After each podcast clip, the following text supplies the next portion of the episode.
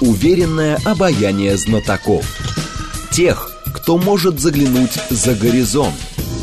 Они знают точные цифры и могут просчитать завтрашний день.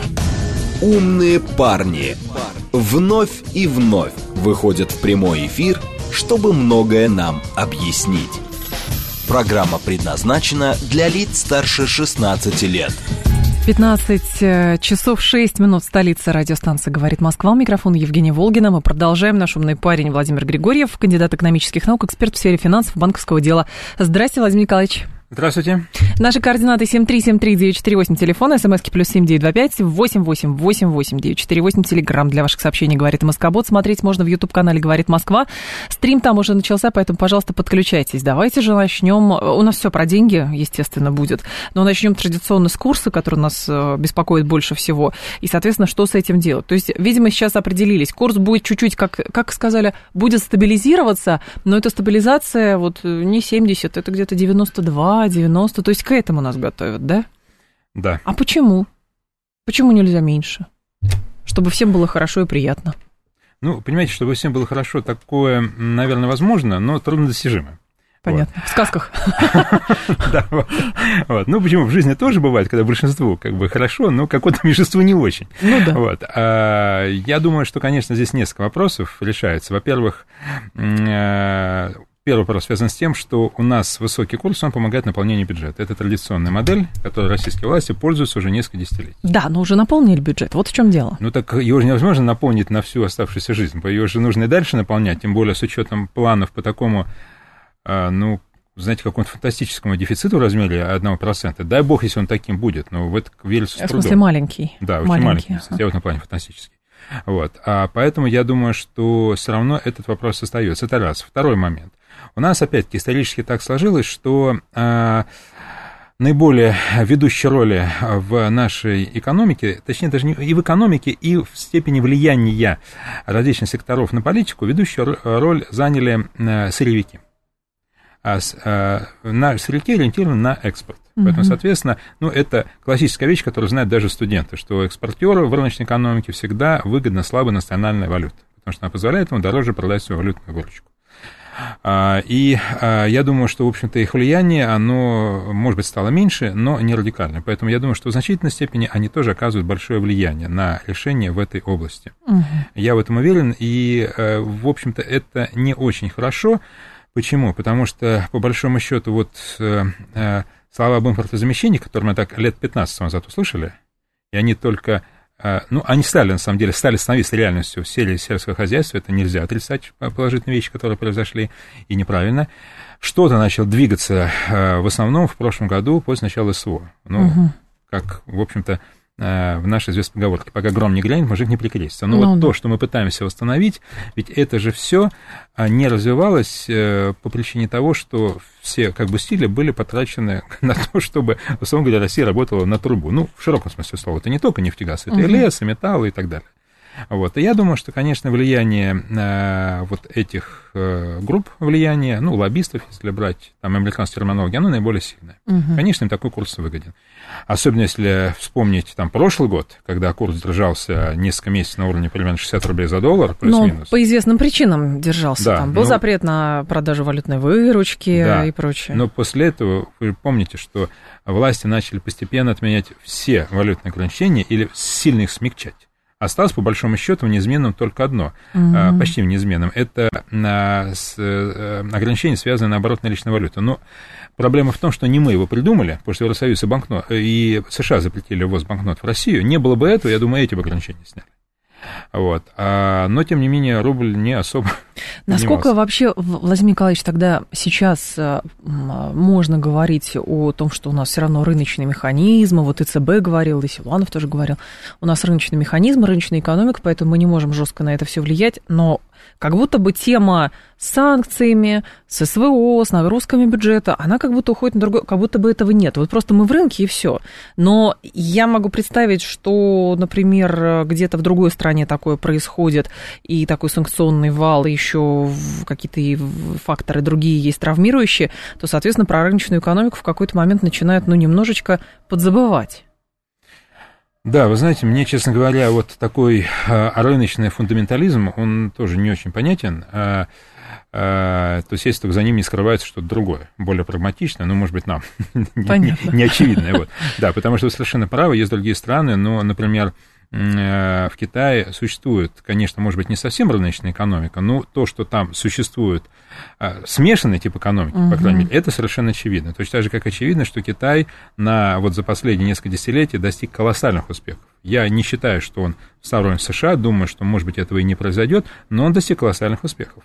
При этом в Китае существует очень серьезное валютное ограничение цель которых как раз-таки э, иметь сбалансированную финансовую систему, финансовый рынок, э, чтобы угу. он работал в интересах в целом китайской экономики, а не какой-то отдельной группы. Хотя в Китае при этом, Китай – это экспортно ориентированная экономика, и на экспорт она поставляет намного более широкую номенклатуру продукции, нежели мы.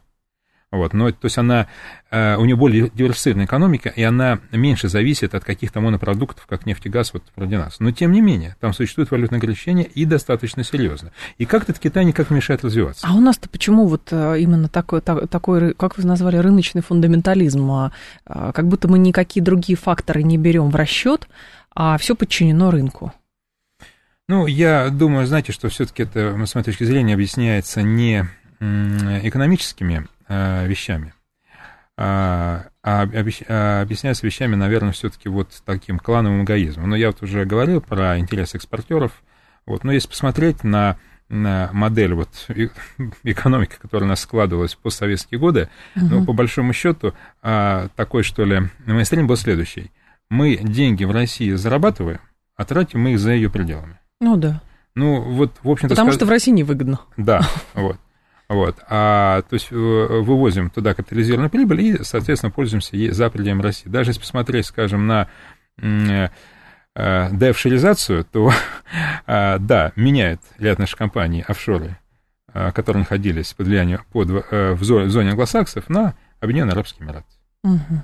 А у нас же тоже есть зона вот эти офшорные, что же есть, не сюда -то? это хотя бы Россия, понимаете, вы понимаете, офшорная зона, ну, неужели а, там кто-то думает, что, скажем, остров Мэн э, находился как-то вне зоны действия Великобритании как государства? Действительно. Конечно, был... там просто позволили были определенные преференции, которые обеспечивали интересы а, Великобритании в целом. Просто зачем же а, да. люди, которые пытаются скрыть деньги в офшорах, э, получается, больше боя, боятся условного своего товарища майора, нежели да. зарубежного товарища да, майора? Да, это именно так. Это именно так. Хотя как бы президент намекал, ну, знаменитую фразу, ну, замучись да, путь да. глотать, я уже лет 10, наверное, есть не больше.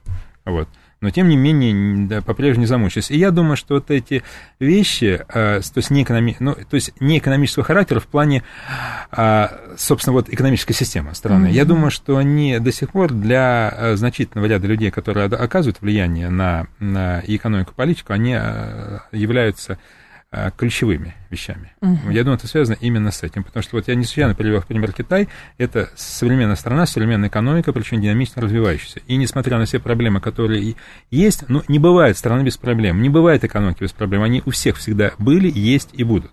Но в целом а, все-таки развитие Китая, а, когда они отошли от социалистической модели, хотя не полностью, ну, несравнимо с нами. Что сейчас из себя представляет российская экономика? И, соответственно, какие вы видите у нее перспективы, потому что нам говорят, да, нам нужно наполнять бюджет, мы очень страшимся дефицита бюджета, но при этом раньше это называлось, когда у нас денег было много, это стерилизация денежной массы, поэтому мы вкладывали эти, Кудринское, по да, выражение, да. вкладывали деньги в зарубежные долговые бумаги. бумаги. Да. Конечно, теперь этих денег у нас нету, но мы продолжаем быть в этом рынке, который нас, значит, обманывает как, как может.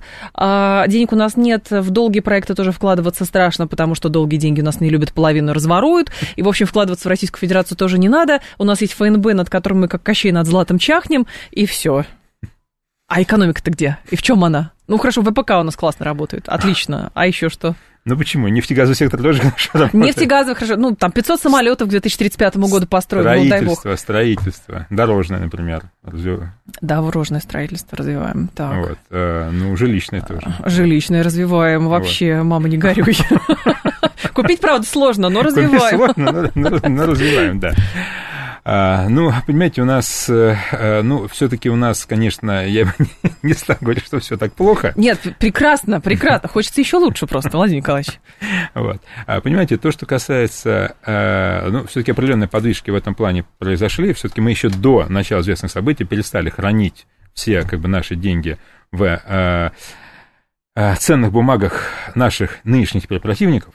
Недружественных раньше, партнеров. Да, по недоразумению называли партнерами. А теперь недружественные партнеры. Да, или бывшие да. партнеры. Бывшие да. партнеры. Так. Вот. А это еще раньше произошло. И, кстати сказать, изменение структуры российских резервов, где мы стали увеличивать долю юаня и снижать долю доллара, оно же было связано, опять-таки, не с экономикой, а с политикой. Ну, угу. было понятно, что отношения осложнятся. Никто, конечно, не предполагал, что настолько, что вообще э, резервы, ну, украдут пока сильно, так сказать, потому что э, я думаю, что, в принципе, могут еще и вернуть. Все зависит от того, как пойдут Вы военные. думаете?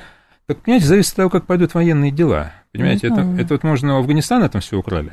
Вот. Как и... украли? Заморозили? Ну, там подразмораживают периодически что-то. Ирану что-то подразмораживает периодически. А, да, ну, вы знаете, ну, вот если говорить Афганистан, ну, украли, как сказали, что эти деньги пойдут на компенсацию а, да. жертвам 11 сентября. А какое отношение а, резервы Республики Афганистан имеют Соединенных Штатов Америки 11 сентября? Так они здесь могут придумать, помните, они же хотели репарации Украине выплачивать, но просто да. чисто доку... И... нету юридического основания экспроприировать эти да, деньги. Да, я думаю, что, вы знаете, я думаю, что понимаете, просто при всем уважении к Афганистану, Россия не Афганистан. Мы просто другая величина со всех точек зрения. Ну, и военной, политической, да. экономической.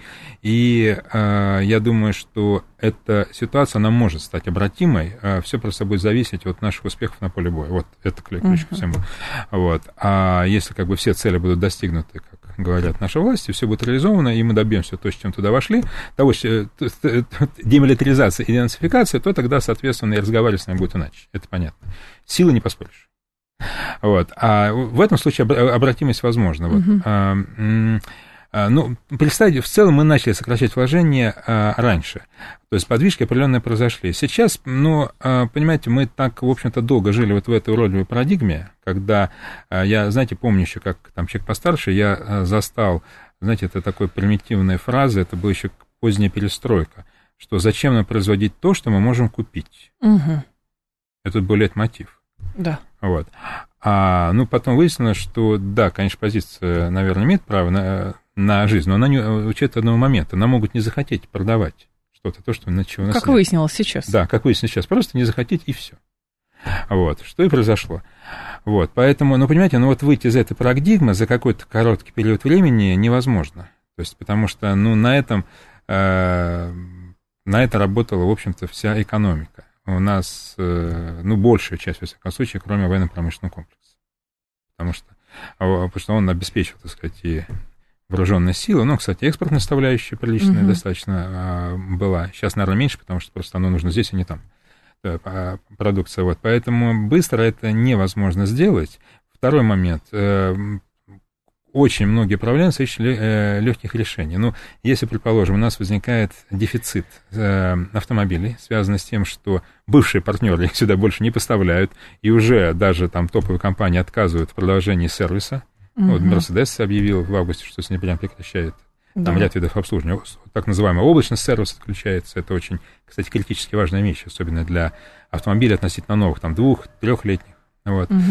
А, и а, встав вот перед дилеммой дефицита, конечно, а, большое искушение пойти по самому простому пути, по которому многие идут. То есть заменить а, Западную Европу на Китай который производит достаточно большую номенклатуру автомобилей. Качество существенно выросло за последние годы. А вот цена, даже несмотря на то, что она сейчас приподнялась по понятной причине, вот она все-таки ниже.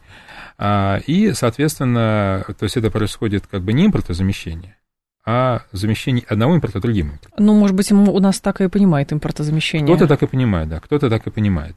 Вот, поэтому вот а, этот аспект есть, э, вот, но есть аспект, где действительно у нас некоторые вещи начинают э, меняться э, по одной, по одной простой причине. Понимаете, вот Китай не может нам всего поставить, потому что он, он не делает всего. Есть вещи, которые делают, э, скажем, Соединенные Штаты Америки, Западная Европа. Вот, например, у Китая нет э, такой э, гражданской техники, как mm-hmm. в Западной Европе и в США. Поэтому... Здесь есть, правда, другая проблема, Владимир Николаевич, что если мы говорим, западники недружественные нам перестали поставлять, но будут поставлять китайцы большую номенклатуру, это все равно дезавуирует усилия другой группы, например, чиновников, которые которые все-таки там, или производственников, которые говорят, нет, стоп, нам свое тоже развивать нужно. Потому что если у нас просто будут эти москвичи, они же джаки, а, в, а не будет российского автопрома, то, соответственно, как, ты джак не назовешь, он все равно там москвичом, кем, русином, кем угодно, он все равно русской машиной не будет.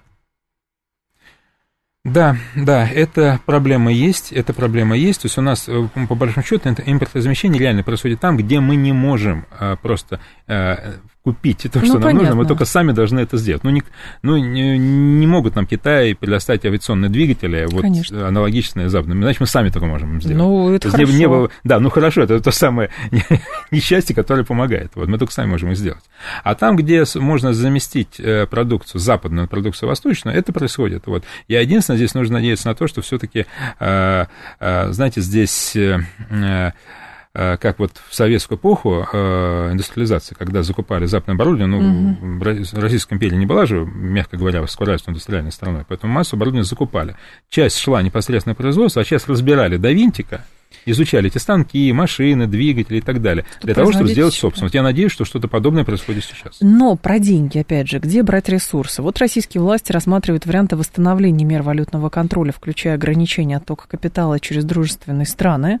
Замглава Минфина делает такие заявления. При этом он же, он же, Чебесков говорит, что введение новых механизмов на валютном рынке не должно ограничивать плавающий курс. Так в прошлом году указ, э, Путин же подписывал этот указ о введении валютных ограничений, а, то, соответственно, и курс тут же на это отреагировал. Там спекулянты ушли, денег в стране появилось побольше, а теперь пытаются сделать так, что вот оно так больше не будет работать. То есть мы, а зачем тогда вводить эти механизмы, если это на курсе не будет никак сказываться? Ну, смотрите, здесь он не сказал, что не будет сказываться, он сказал, что не должно нарушить сам принцип э, плавающего курса. Да. Он же в любом случае в прошлом году был плавающим, этот курс. Ведь, собственно говоря, да, он просто очень сильно упал относительно, особенно относительно начала года, не говоря же про пиковое значение марта, когда примерно 130 стоил доллар, 140 евро.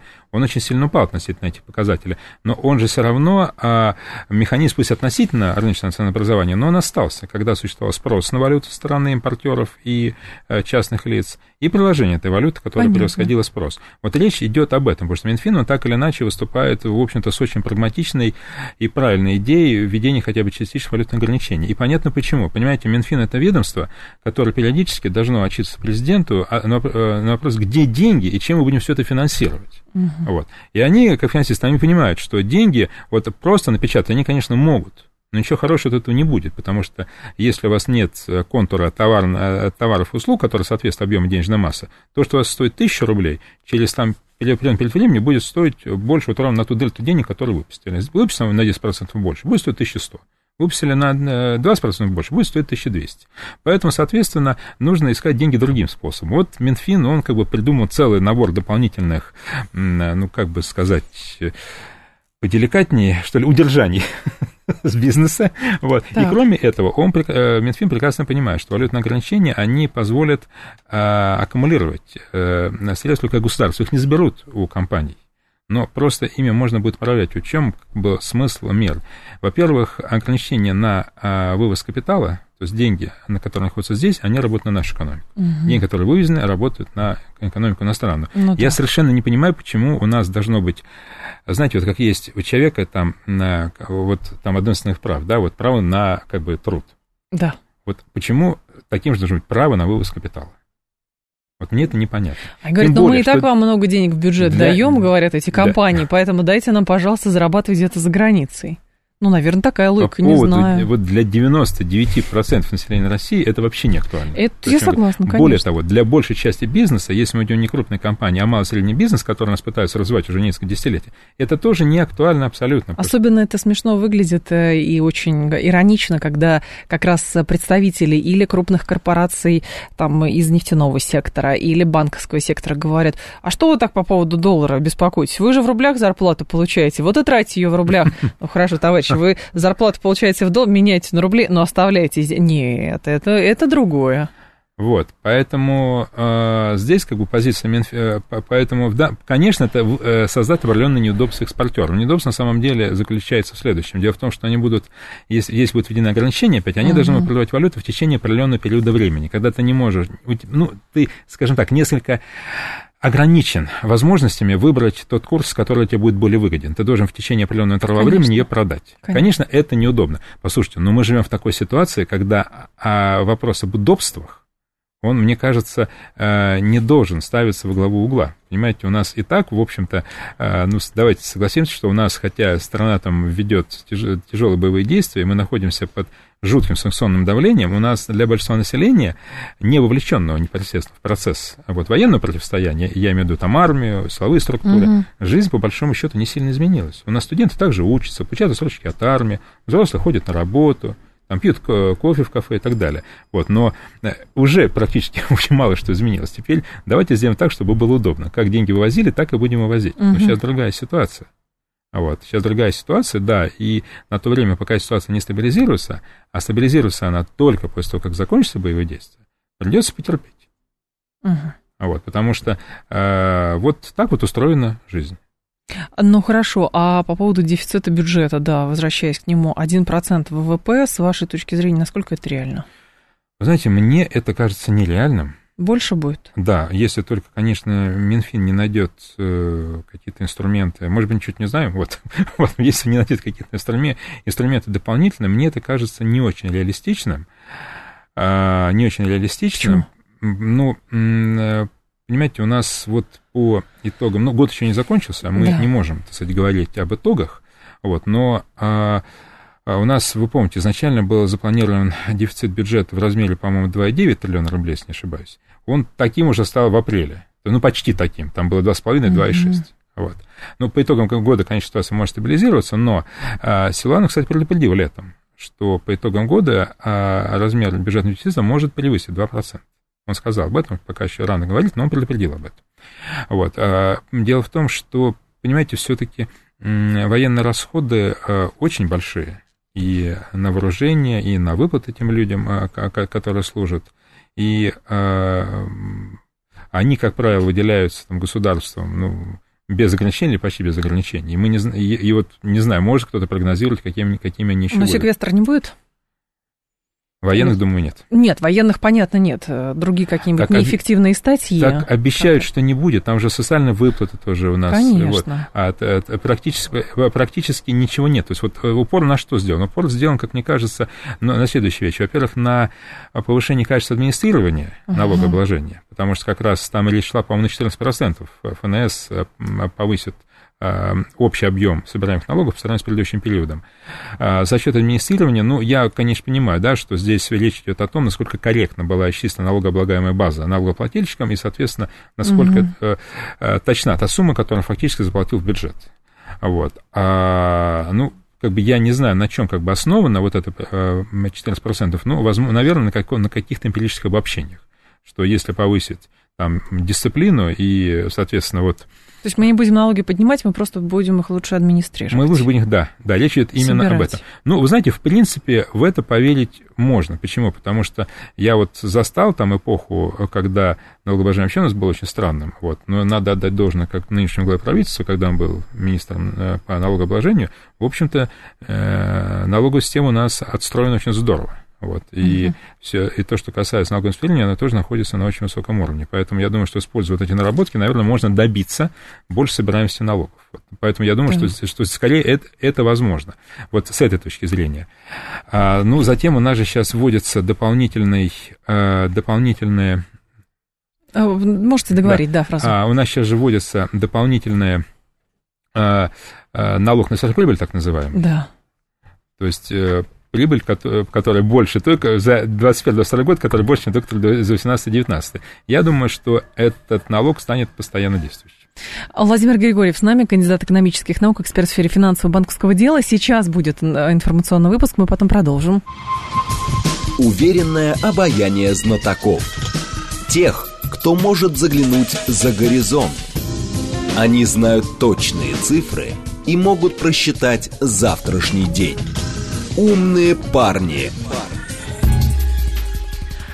15.36, столица радиостанция «Говорит Москва». У микрофона Евгения Волгина. Продолжаем. Владимир Григорьев с нами, кандидат экономических наук, эксперт в сфере финансового, финансов и банковского дела. Про банки, про, э, не про банки, говорим про бюджет, конечно, мы говорим. И самое главное, откуда деньги в бюджете будут браться. И по поводу прогноза в 1% ВВП, то есть он, с вашей точки зрения, очень оптимистичный, но мне это напоминает историю с инфляцией, потому что долгое время говорили, что таргет инфляционный для нас самая главная цель, а теперь, видимо, уже контролировать все это становится все сложнее и сложнее. Говорят, ну, готовьтесь, вот будет, да, будет инфляция, причем гораздо выше, чем мы прогнозировали. Да, я по поводу, кстати, бюджета хотел бы добавить. Да, ну, давайте. Как бы еще следующий момент связан с тем, что сейчас как бы а, а, существуют дополнительные пошлины, которые будут платить экспортеры при превышении валютного курса выше 80. Угу. Это тоже, конечно, позволит бюджет наполнить.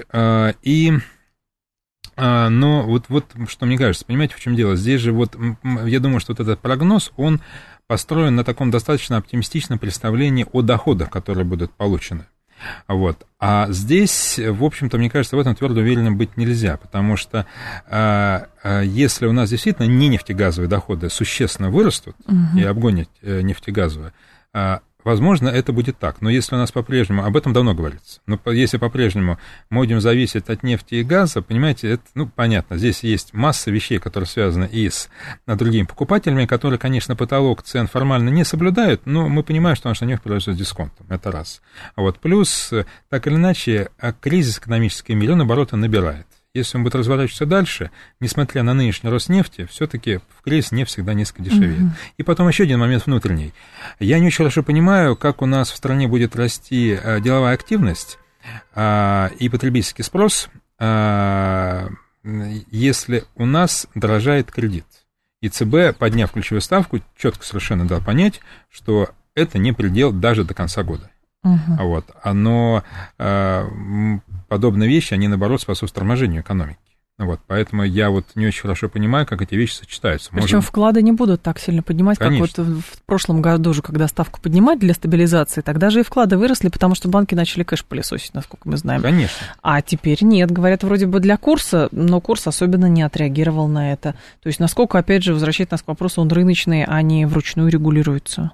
Да, вот поэтому, угу. вот, и вот это вот э, меня как бы вызывает вот сомнения. То есть, но с другой стороны, может быть, люди, которые стали бюджет, например, знают, что там ставка ЦБ там, с будущего года начнет снижаться. Может быть. Может, а может быть и не будет. А может быть и не будет. Но в любом случае, понимаете, вот это вот подъем ключевой ставки, он, знаете, он мне напоминает действие человека, который никогда не работал. Вот он закончил институт, где было написано, что подъем ключевой ставки, он способствует скреплению национальной валюты, потому что угу. она становится более привлекательной. Это здорово, да. Но если даже посчитать вот самую простую форму девальвации, которая в тех учебниках написана, то с первого рабочего дня этого года, вот по а, конец лета, рубль девальвировался примерно на 28% по отношению к доллару. Ну, ну там мы там очень просто расчет, берем старый, как бы новый Конечно, курс я и понимаю, считаем, да. да, и считаем процент. Как его можно укрепить валюту, подняв а, ключевую ставку там, на 2-3% пункта? Никак. Это возможно только совокупностью мер, где ключевая ставка является одной из мер и не самой важной. Uh-huh. А идея Владимира Николаевича Решетникова, давайте какую-то мембрану создадим по образу подобию Китая, но это не двойной курс. А как раз э, там многие ваши коллеги говорят, ну подождите, если по образу и подобию Китая это про какую-то мембрану он говорил, то это как раз двойной курс. Ну да, в Китае есть такая особенность, как, условно говоря, двойной, двойной курс. А, ну, у нас, конечно, не другая немножко экономика, но, может быть, он просто... Вот самой идеей я согласен с тем, что все-таки курс нужно регулировать. Самой идеей я согласен, которую вы сказал. Вот, возможно, мы... А, возможно, просто использовал, ну, как метафору, да, вот что в Китае есть регулирование, и оно, в общем-то, работает на благо национальной экономики.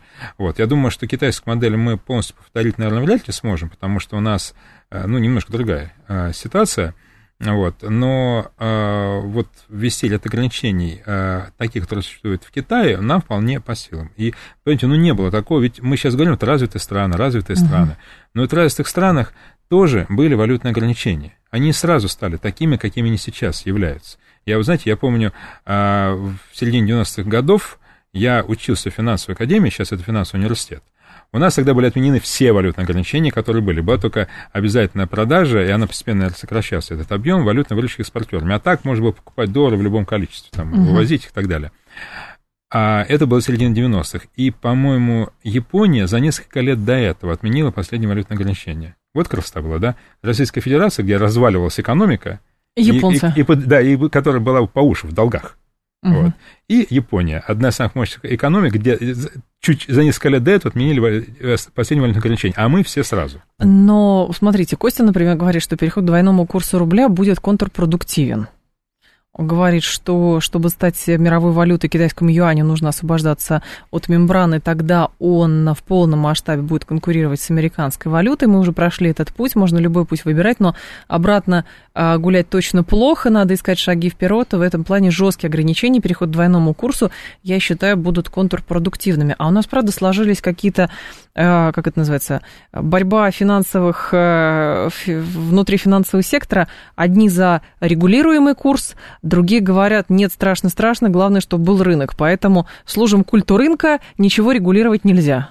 Ну, совершенно очевидно, что Минфин и ЦБ разные подходы. Минфин да. выступает за регулирование в той или иной форме. Китайский этот вариант, какой-то российский, гибридный. Минэк, Минэк неважно, тоже, да. Но в любом Минэк. случае воздействие на курс для того, чтобы у нас все-таки была, была экономика сбалансирована. Но это же действительно ненормально. Когда говорят, первое лет, э, то, что курс был э, там сначала 130, потом 60, uh потом 80, теперь сразу стал 100. Вот и говорят, что никакой стабильности в финансовой системе нет. Ну как нет, если она... угроза финансовой угроза, стабильности? Да. Ну как нет, если она есть, она очевидна. Это... Что тогда считаете угрозой да. финансовой стабильности? Вот, наверное, 130 тоже не, не, не, не, не было угрозы, получается, марки. Поэтому, да, совершенно разные подходы, но, вы знаете, я просто, э, мне кажется, не нужно вот там пугать. Э, двойной курс, конечно, не очень хорошая вещь, потому что он будет... Э, это, не, э, это не очень хорошая вещь, но это не значит, что он будет двойным. Понимаете, речь идет просто о воздействии на курс. Понимаете, еще раз, вот мы говорим, скажем, о э, вот евро, вторая по значимости валюта современного мира. А вот те, кто говорят, вот я думаю, что руководитель Центрального банка, они же тоже учились, скорее всего, в финансовых учебных заведениях. Ну, по крайней мере, в экономических. Uh-huh. Вот они наверняка слышали о таком понятии, которое существовало, знают точно, до введения евро. Называется европейская валютная змея. Когда там были разные валюты, французские франки, немецкие марки, это сильная валюта. Итальянская лира, которая вечно была слабая, испанская песета, которая была еще слабее. И вот было принято решение о том, что все эти валюты будет плавать параллельно. Uh-huh. Это, был, это был рынок, это были рыночные экономики, которые всем говорили, какие не рыночные, нам тоже, кстати сказать. И вот были введены предельные отклонения. А по сильным валютам 2%, по слабым 5%. То есть, если вот, и вот это плавание совместное, это что, это рынок?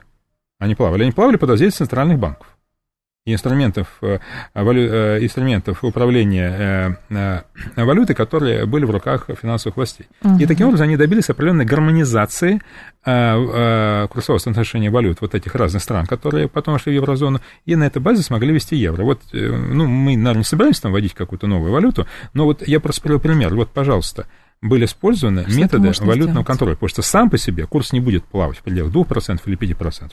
Он будет плавать, как Бог на душу положит. Может, мы тогда, получается, превратно понимаем понятие рынка? Это как, с, помните, с, та же самая история была со Всемирной торговой организацией, да. когда говорили, ну все, мы только этим правилам подчиняемся, а оказывается, внутри ВТО, да, внутри ВТО а, там другие национальные экономики а, создали такие условия, что, в общем, могут там свои сектора тоже ограждать. Да, и говорить, от воздействия нет, это, это тоже рынок. Это, это тоже, тоже рынок, да. То есть мы на разных рынках находимся. Да, вот. Поэтому я думаю, поэтому, в принципе, ну, понимаете, самое главное, вот а когда мы говорим о том, что здесь вот священная корова рынка, и вот ее может, могут затронуть там идеи Минфина, которые он сейчас высказывает, угу. но ведь э, те, кто говорит, что это плохо, они же не предлагают ничего другого, кроме того, как сохранить существующую систему. А что она хорошего дала?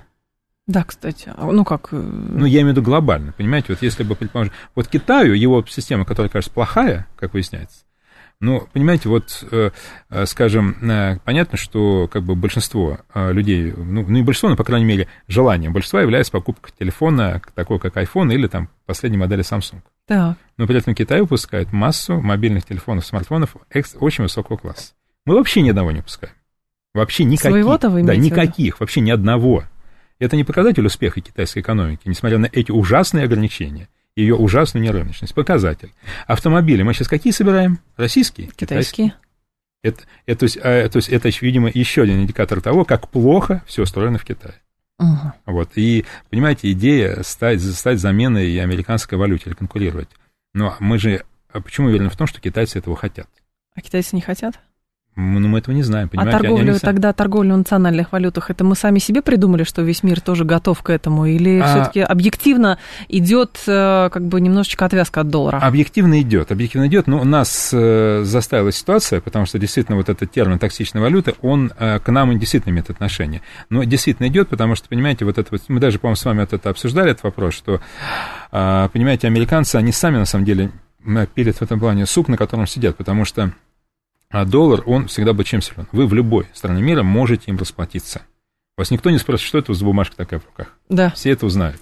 Вот. Если вы не показываете, говорите, у меня есть доллары, тоже все поймут, чем вы будете платить. Более того, огромная часть товаров, которые на рынке продается, за них могут платить не долларами, но цена их в долларах существует на рынке. Вот. А, но, понимаете, вот, э, во-первых, э, доля США в мировой экономике, она снизилась за последние десятилетия, заметно снизилась, это раз. Во-вторых, э, э, механизмы санкций, которые включаются против кого угодно, когда вот это нужно Америке, они начинают действительно от него отпугивать очень многих. Мгм. Потому что если вас в любой момент могут заблокировать ваш счет и, заморо- и заморозить на нем деньги. Вот. э, Если э, э, в любой момент, э, так сказать, э, может э, там быть заблокированы ваши активы, вот, вы не сможете расчислиться долларами, вы не можете перевести свои счеты, но ведь сейчас это нас коснулось в наибольшей степени, несколько раньше там и рано, вот, но ведь понимают же все, что они могут оказаться в такой ситуации. Вот, естественно, это вызывает э, определенный Опасения. Опасения, да, и вызывает определенную тревогу. Поэтому, Мгм. конечно, быстрым это движение быть не может, альтернативы просто нет. Но это происходит. Это происходит. Вот. э, Конечно, э, это происходит. Единственное, наверное, что является основным тормозом, понимаете, система большая, имеет большую инерцию. Вот эта система мировая финансовая, она тоже имеет большую инерцию. А разрушить ее быстро может, могут только какие-то вот события, знаете, ну вот судьбоносные. А, Там, не дай бог, там, чтобы они происходили, потому что хорошо от Мгм. этого ли кому-то будет. Последствия возможно, но не, Ну, сразу, понятно, но не сразу, да. Так. Вот. А, и второй момент, понимаете, наладить систему альтернативно, это требует времени и э, денег и средств. Потому что если мы хотим, чтобы, с нами, чтобы вот мы с нами не только рассчитывались в рублях, а чтобы это еще было комфортно, и у нас забирали рубли, и мы могли рублями рассчитываться, вот ехали Мгм. мы с вами, там, скажем, на Кубу, ну ладно, Ку- Куба не на Кубу, там страну, которая меньше, вот, э, зависимо от Турции, например, и платили там рублями. Вот. Но чтобы этого добиться, нужно пройти достаточно большой путь. Валюта наша должна стать стабильной. Да. На нее должен, то есть, э, Спрос да, возникнуть. то есть, понимаете, она может быть стабильна, не обязательно, чтобы она стоила 67 копеек за доллар, как это было в советское время. Ликвидная она Да, или 100 быть. рублей за доллар, Да. как сейчас. Главное, чтобы вот он- она не менялась. Вот. 100, 100, 130, 60, э, 100. Вот чтобы такого не было. Вот, чтобы 100 так 100, там, Мгм. 67 копеек, так 67 копеек. Ну, с какими-то отклонениями, но небольшими, там, в пределах тех же там, 2%. А, это, да, чтобы был спрос, чтобы был спрос на нее. А, и, и, естественно, для этого нужно, экономический фундамент должен быть мощный, и должны быть, соответственно, инструменты эмиссии, хеджирования, а, насыщенность рынков валюты. И вот пока, а кроме доллара, единственная валюта, которая этим критериям соответствует, это евро.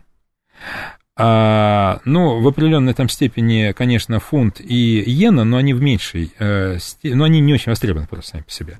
Вот. Из всех вот валют, которые не относятся к нашим врагам, вот Мгм. это в наибольшей степени соответствует юань. Не, потому что несмотря на его нерыночность, которая прозвучала, вот а, вы протестировали, кто сказал, что не является полностью св- свободно конвертируемой валютой. Костин, Да. Ну и что? Китай, э, ки- э, китайский юань, который не является свободно конвертируемой валютой, официально входит уже с 2016 года в число пяти резервных валют МВФ. Доллар США, евро, потом юань по объему, Мгм. потом идет иена и фунт. да. Наш свободно конвертируемый рубль даже близко к этому не подошел. Несмотря Мгм. на то, что он свободно конвертируемый. Опять же, мы приходим тогда к тому, что у нас э, либо есть э, как бы а- ошибочность понимания, что к чему приводит свободная конвертация, и, соответственно, как формируется а, валюта, именно статус резервной валюты, как формируется, либо же у нас есть блоки, то есть одни блоки выступают как бы в в финансовом секторе выступает один блок за то, чтобы рубль был свободно конвертируемый, причем узнаваемой ликвидной валютой, а другие в рубль никогда не верили и не поверят, и будут служить только там культу доллара. Ну, условно. Ну, вот это, мне кажется, второе ваше предположение, оно, а, Да? оно, ближе, оно ближе, ближе к истине, потому что, понимаете, можно, конечно, иметь разные экономические воззрения, но, понимаете, есть же э, как бы определенные азы. Истинная реальность. Понимаете, да, если вы вкладываете деньги в другую валюту, пусть будет не доллар, пусть будет юань или турецкие лиры, вы кредитуете ту экономику, в валюту которой вы вложили Да. деньги. Вот это азы. Понимаете, как, вы, как, как бы к чему вы не относились. Поэтому вывоз капитала в этом плане это плохо. Понимаете, потому что если бы мы, вот, американцы возили капитал, они за пределами Соединенных Штатов Америки создали вторую экономику, которая работает на Соединенные Штаты Америки. Вот, Евросоюз. Да, айфоны там, или кроссовки Nike, которые приезжают из других стран, они что, владеют патентами или лицензионными технологиями на эти вещи? Нет, они их выпускают. А, вы про китайцев. Да, про, про китайцев. Китай не только, Индонезия, Филиппины, mm-hmm. ну где вот выпускаются? Вся да. американская продукция, западноевропейская. Но это американцы создали вторую экономику за пределами Соединенных Штатов Америки. Там им интересно только что, более дешевая рабочая сила. Мы что, создаем вторую экономику где-то, российскую? Мы вывозим деньги, э, и раньше мы вкладывали в Запад, ну, сейчас там Арабские Эмираты и так далее. То есть мы никакую вторую экономику не создаем. А мы... Если бы у нас был вывоз для создания второй экономики, вот мы создали бы, скажем, на территории бывших республик СССР, каких-то стран, которые традиционно нам дружны с нами, как Вьетнам, uh это было бы понятно, это можно было поддержать двумя руками, да, теперь как бы там вот настоящие, там, как, как русин там, или там, наша Настоящий маш... русский. Да, да, наша машина производится вот еще вот в таких странах, вот, угу. все стремятся ее купить, стать в очередь. Тогда да, можно было бы этом аплодировать. У нас вывоз капитала не приводит к созданию второй экономики за рубеж, он, наоборот, обескровливает нашу экономику. Угу. А, слушатель тут спрашивает, почему, ну, кстати, мы касались этой темы, может быть, подробнее раскроете, почему при повышении ключевой ставки не предлагают повышение по вкладам? Выглядит очень странно, и тогда никакие вклады от инфляции не спасают. Нет, оно происходит, повышение, происходит. но оно просто не настолько существенное. А, вот, ну, понимаете, ну какой банкир выше поднимет э, ставку по вкладу, чтобы больше платить тому, кто Клиенту, принимает, наоборот, деньги. он ставку по кредиту повысит. Да, да, ставку по кредиту, они, они сразу повышаются, вот, по, депо, по депозитам несколько э, медленнее и э, меньше. Это, знаете, ну, это просто, это просто, коммер, просто коммерческая логика. Поэтому uh-huh. здесь и Центральный банк, он не может заставить банки повысить ставку. Ключевая ставка – это индикатор. А, получается, курс прежний, качественных изменений не будет. Выходит, это хорошо с точки зрения финансовой логики страны в стране? Слушатель спрашивает. Курс прежний, качественных изменений не будет, ну, потому что курс, видимо, ну, коридор какой? 85-90 к концу года? Ну, это в любом случае лучше, чем 96. 100. 100, 96, 100. И 100 плюс, помните, он даже пробивал. 100 плюс, на, да. На бирже, да, он даже пробивал на бирже во время торгов 100. А, ну, а я не очень понял, почему это значит, что не будет качественных изменений? Изменений никаких не будет, ну, потому что импорт э, тогда будет еще не выгоден, но при этом, э, видимо, логика слушателей еще в том, что кредиты запредельно дорогие, бизнесу тоже сложно развиваться, потому что где заемные средства, по каким деньгам, по, каким, по какому курсу брать? Нет, ну импорт-то есть, он просто становится дороже, вот, а, он просто становится дороже, он стал дороже. Вот. Ну вот да, главная проблема это, да, я думаю, что при такой стоимости денег, конечно, угу. развития не будет. Понимаете, здесь всегда возникает дилемма. А, конечно, а, смягчение денежно-кредитной политики а, рискованно, потому что инфляция может вырасти, да, это возможно. Я понимаю, почему как бы эта инфляция является как бы таким, что ли, ну вот вещь, которую так часто говорят. Просто люди, которые э, у руля находятся, да. они, я думаю, прекрасно поняли 90-е годы, когда там ценники переписывались в магазинах каждый день. Угу. Вот. И, и, конечно, они не хотят, чтобы это было, потому что это социальная нестабильность, да мы тоже этого не хотим. Вот. А, но а, а, с, с одной стороны, но я не думаю, что эта ситуация может повториться вот в таком виде, потому что все-таки э, у нас же нет там сознательного там разрушения экономики, как это было там в, после, позднее, в поздние советские годы, когда у нас предприятия вместо работы митинговали, вот, и угу. слушали Э, смотрели собрание съезда народных депутатов в прямом эфире. Вот сейчас же этого, слава богу, нет. Вот. Я не думаю, что такая угроза э, на самом деле существует. Но, с другой стороны, э, ведь если у нас смягчается денежно-кредитная политика, если деньги становятся дешевле, если Доступнее. денег больше в экономике, то, соответственно, это же кровь для экономики. Это кровь для экономики, и это способствует экономическому росту.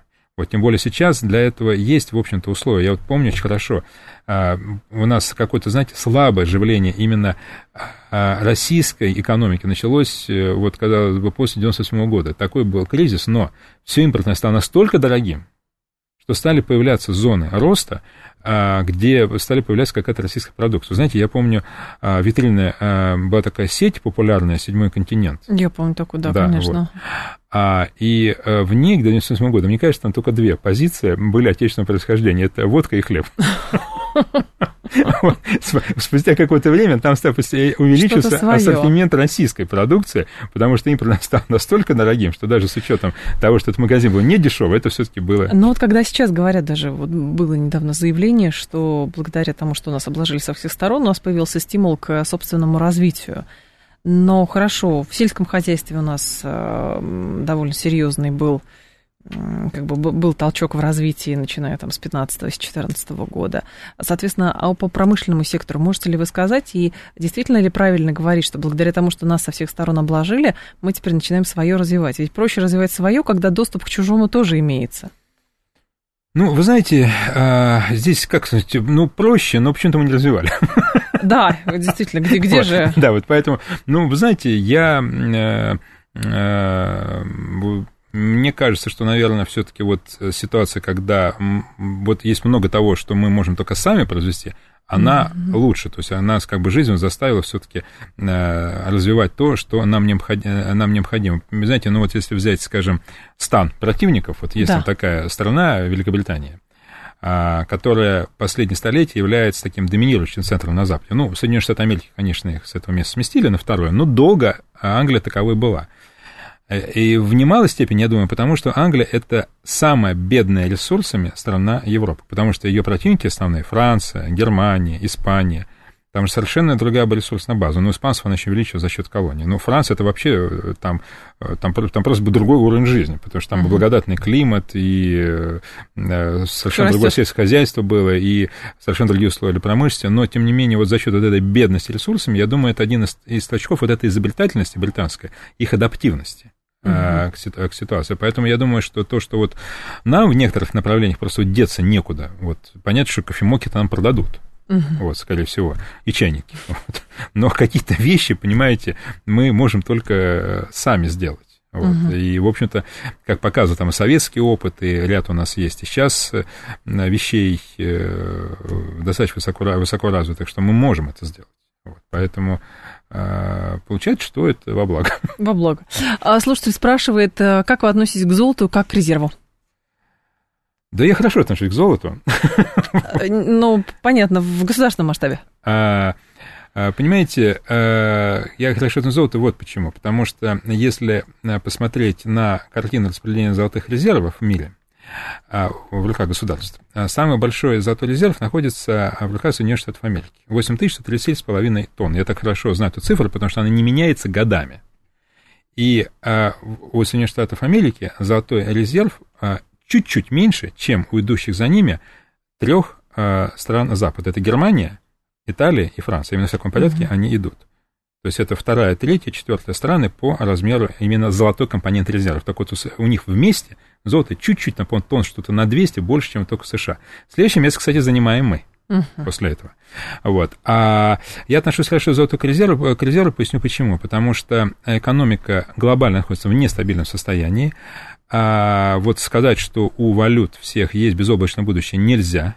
А, доллар, да, сильная валюта, и она такой будет сохраняться при относительно такой стабильной ситуации или в таком, знаете, ну, не каком-то не обвальном понижательном тренде он угу. будет сохранять. Но всякое же может произойти. Конечно. Вот. И я вот э, хочу сказать, что начиная с кризиса 2008 года э, центральные банки, э, которые обладают наиболее крупным резервами золота, золото не, практически не продают.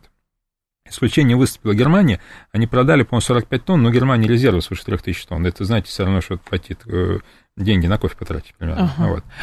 А те страны, которые имеют возможность нарастить, мы, в частности, Китай и Индия, существенно резервы увеличивают. Наши выросли где-то раза, наверное, в 3-3,5 с 2008 года. А когда центральные банки резервы не продают, не продают золото, а наоборот, его приобретают, ну, наверное, это, это о том, что говорит. они считают. А это о многом говорит, да. А, Владимир Григорьев был с нами, кандидат экономических наук, эксперт в сфере финансов банковского дела. Владимир Николаевич, спасибо, ждем снова. Вам спасибо, с удовольствием. Далее у нас информационный выпуск, потом Анна Соловьева. Я с вами прощаюсь до завтра в 2 часа в потоке встретимся.